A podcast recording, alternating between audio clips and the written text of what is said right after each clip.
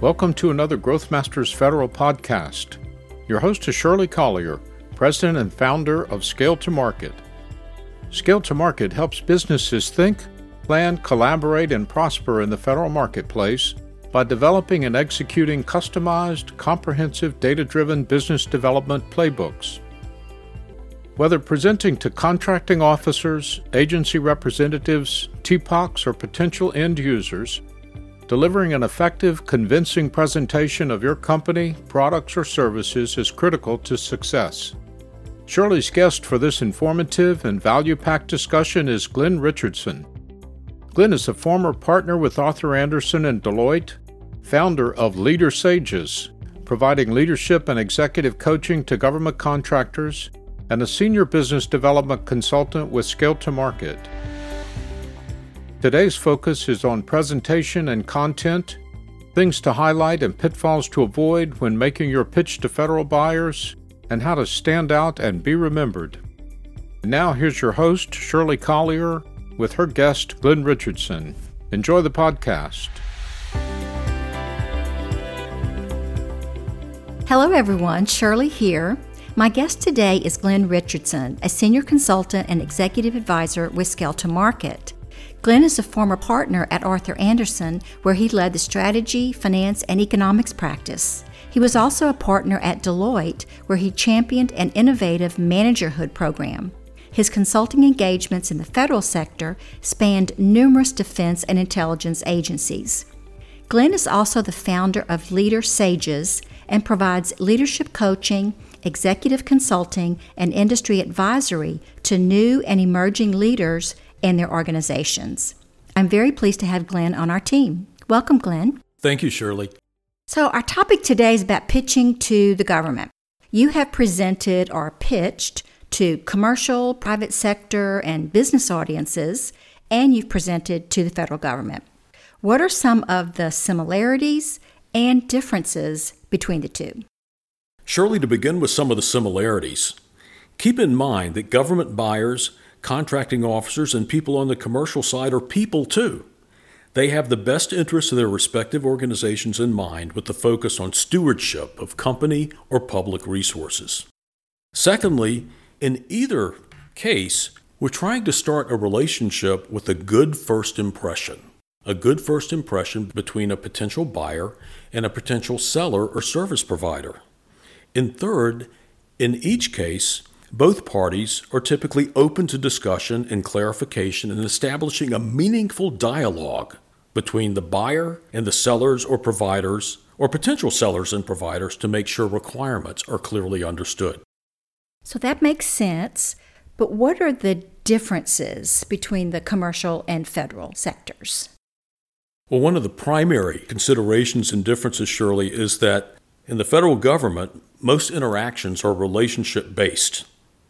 And this is something that people coming from a commercial sales background often have to learn, that gratuities, gifts, buying lunch, providing theater or movie or game tickets, that are all of these common practices, and in most cases perfectly legal on the commercial side, are generally prohibited or frowned upon in the public sector or in the federal government. Therefore, it's key to establish a relationship, earn the respect and credibility from the government buyer, then generate the business.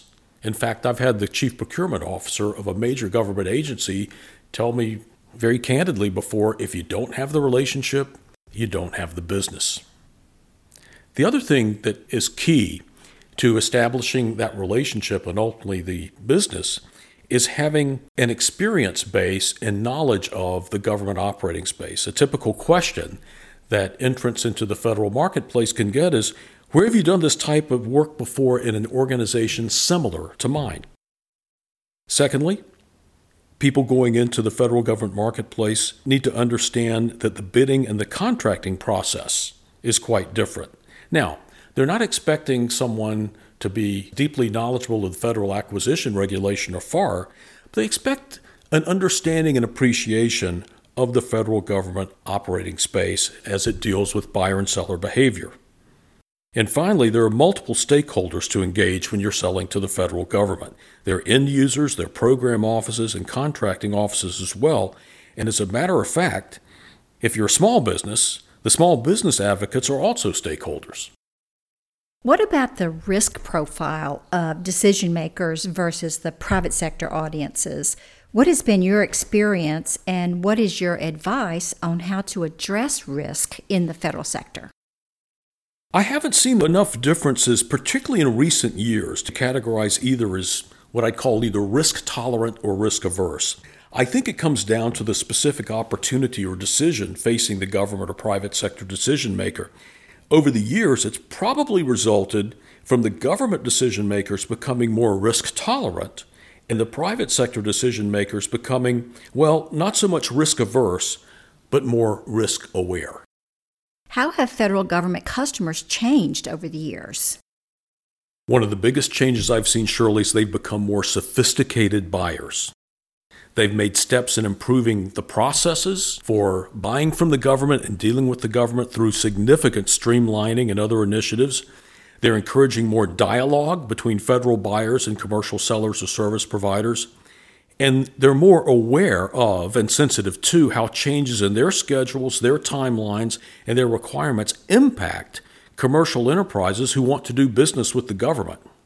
They've also taken steps to change some contracting processes to see what they're getting or see what they're buying in advance. I'm reminded of the FedSIM process, which generally requires oral proposals to be presented by the technical and functional personnel that are being bid as key in a proposal, vice having company executives, business development types, and others that are very familiar with selling to the government making the presentation. And that can be challenging for some of these technical folks to give public presentations like that. Absolutely. But you can see how it makes sense from the government side. If they are getting the services of a program manager or an IT professional or another technical or functional type of person, they're actually seeing the person they are, in effect, buying. Buying, yes. Absolutely. Yep, absolutely. Glenn, as you know, many of our small business clients complain about how hard it is to get a meeting or even set up a phone call with a contracting office or a program manager. Why is it so hard, and what can small businesses do to get some face time with these folks? I think there's a misguided notion out there, Shirley, that once a request for proposal, request for quote, or other formal solicitation has been released, there can be absolutely no contact with the government. That's not true. Recently, I had the opportunity to work with a small business that had identified, on a fairly significant opportunity, some confusing language in the RFQ that came out. I encouraged the small business owner and CEO to bring that to the government contracting officer's attention. And in fact, she did. Not only did she get an immediate clarification, she got a big thank you from the government.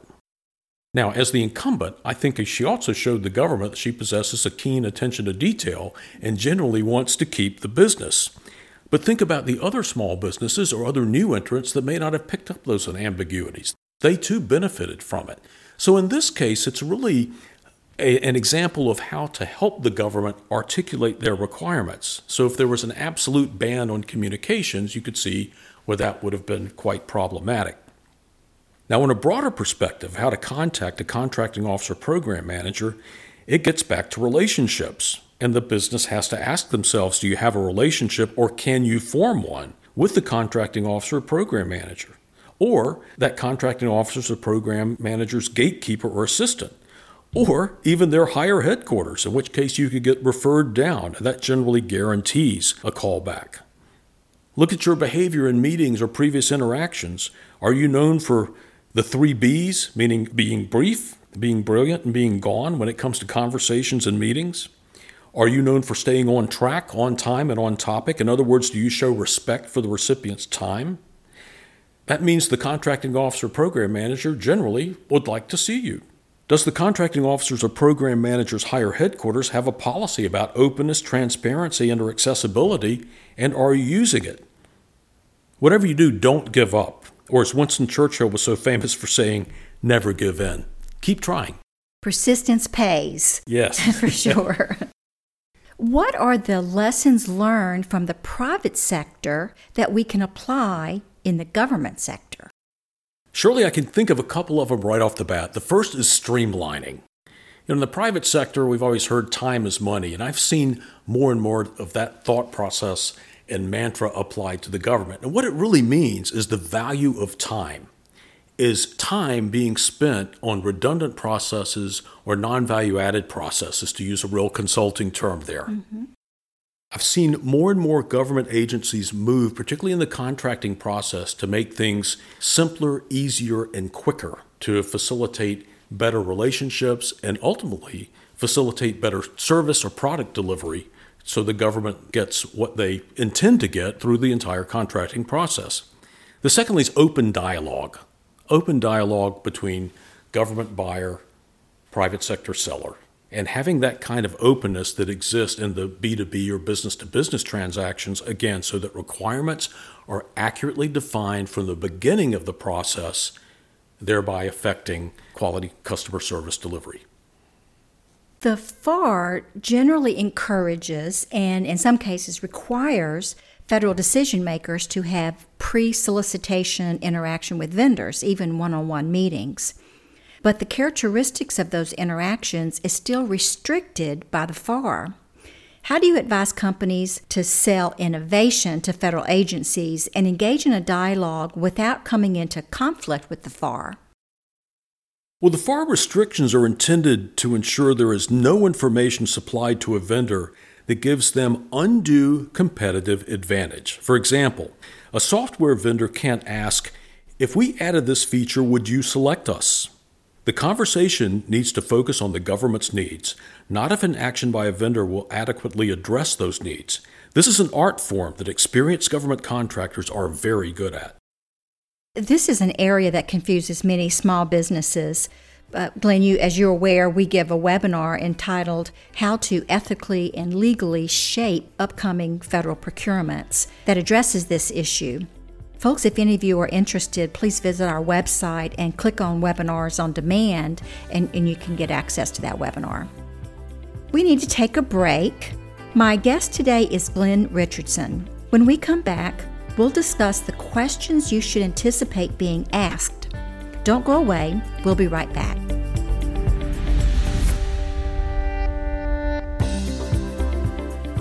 Today's podcast is brought to you by Scale to Market, and your host is Shirley Collier. Utilizing the proprietary Davie Business Development Growth Framework, Scale to Market partners with business owners and executives to help their companies achieve profitable and sustainable growth in the federal marketplace. Email Shirley at scollier@scaletomarket.com to obtain your copy of the Davie Framework. Growth Masters Federal is a nationwide community of growth-oriented government contractors, their owners and executive teams, and the professionals who support them. The mission is to share experiences and discuss timely topics on planning and executing the most effective business development and growth strategies in the complex, highly regulated but opportunity-rich federal marketplace. And now, back to Shirley's conversation with Glenn Richardson, leadership coach and senior BD consultant and advisor, on tips, techniques, and winning strategies to use when making presentations to your federal government prospects and clients. Welcome back. So, Glenn, what are some key questions that people or businesses entering the federal marketplace should anticipate being asked? A couple of questions come to mind, Shirley, that those businesses entering the federal marketplace should ask themselves. The first is, what's my unique value proposition? Why would the government want to do business with me? And why would an incumbent, or let's say a large prime contractor, want me, or our business, on their team and actually use us once we're on the team? Secondly, I'd ask myself, what's my propensity for patience, persistence, and publicity? And do I have what it takes to go after federal business and the opportunities? Because success is a combination of all three of those: patience, persistence, and publicity. Now, in terms of what you can anticipate being asked or what you might want to ask within the government contracting process, I'm reminded of two separate opportunities from personal experience. The one was after I completed an oral proposal to a large government organization, and an executive member of their team looked me in the eye and said, How do I know you won't become a permanent fixture in our organization? I explained to him that what we had just proposed, we began with an end state in mind, and that end state was to solve his problem and solve his organization's problem. I then indicated we'd love to do more work with them, but to let the quality of our work invite us back for more. I was not going to perpetuate his problem long beyond after it needed to be. Our value proposition was to solve the problem. Secondly, a question I asked a government contracting officer after we had won the work and we were about 6 weeks into it, I asked the contracting officer for a debrief, which kind of surprised him because he was used to getting requests for debriefs from people who had not lost. Won, people yes. who had lost, because I wanted to know what it was we did that particularly led him to conclude in his evaluation team. So I said, why us? And he provided me three bits of guidance that I've never forgotten. He said, first, he said, you're the only team that answered one of our key questions honestly, and we asked the same questions to all the people who presented. And that question that you answered honestly was, where have you done this before? And you said it hasn't been done before. And that was exactly right. What we're embarking on, we know, has not been attempted. And everyone else began to explain where they had done the same project in other organizations. You said it hasn't been done, but you were willing to embark on the journey with us. We liked that. Secondly, everyone else talked about the teams they would form, the subcontractors they would have, the adjacent offices within their own organizations that would be represented. You showed up the oral proposal with members of that team. You had the president of one of the companies that was one of your subcontractors. You had a member of that office you talked about. So it wasn't abstract to us. We could actually see who we were buying and how it would happen. And third, when we asked a question, who is our single point of contact? Glenn, you spoke up and said, I am. Others told us about how you would contact this person for administrative issues, another person for contracting issues, another person for operational issues. We just wanted to make one phone call. And your team had that for us. And surely I have never forgotten that, and I've employed it in just about every proposal ever since. Those are good lessons learned. Glenn, I want to go back to the basics. Many small federal contractors are encouraged to meet with and give capability briefings to the small business office in their targeted agencies. This is the advice that I give our clients. Do your homework, understand the agency's mission, procurement practices, and past and upcoming solicitations. Pitch your value proposition relative to those needs, and validate your assertions with facts and figures, and ask for help to get in front of the contracting office or the program management office. Are there any additional tidbits of advice that you would give to small businesses? Well, remember, it's all about relationships. You were asking about getting in front of the contracting officer or the program manager. Have you established a relationship with them? Have you established a relationship with the small business office or ombudsman or the contracting officer activity or the end user or the program office or anyone else? When the small business office has an event, have you attended it? And have you attended in person? And doing the normal social behavior that we do when we establish relationships, making eye contact, shaking hands, extending yourself. They're more likely to respond to your emails and calls if they have met you, have seen you in person, or can put a face to a name, or for that matter, a name to a voice. And if you've done work in a similar non-federal environment, be able to share that. This is particularly true to new entrants into the federal marketplace.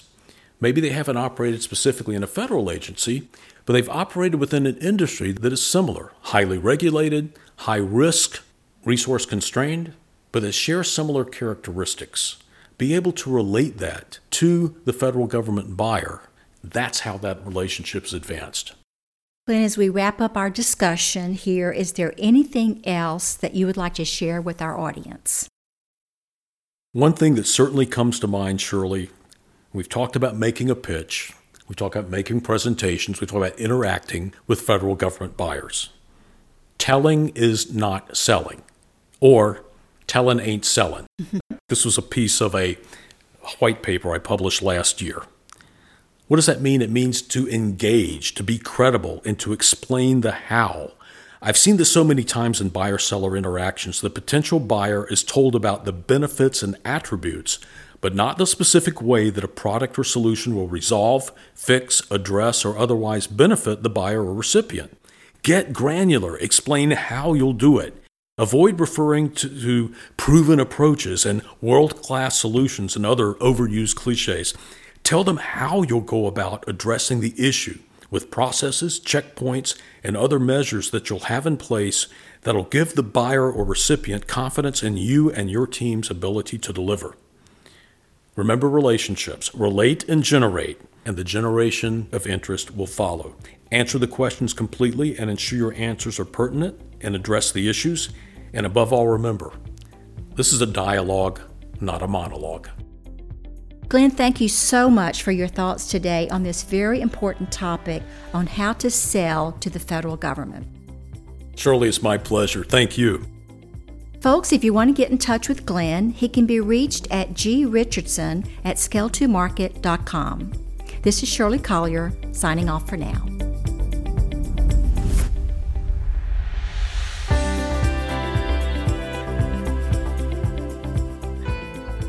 Thank you for joining us today. For more information on how to grow your business in the federal marketplace, visit our website at scaletomarket.com.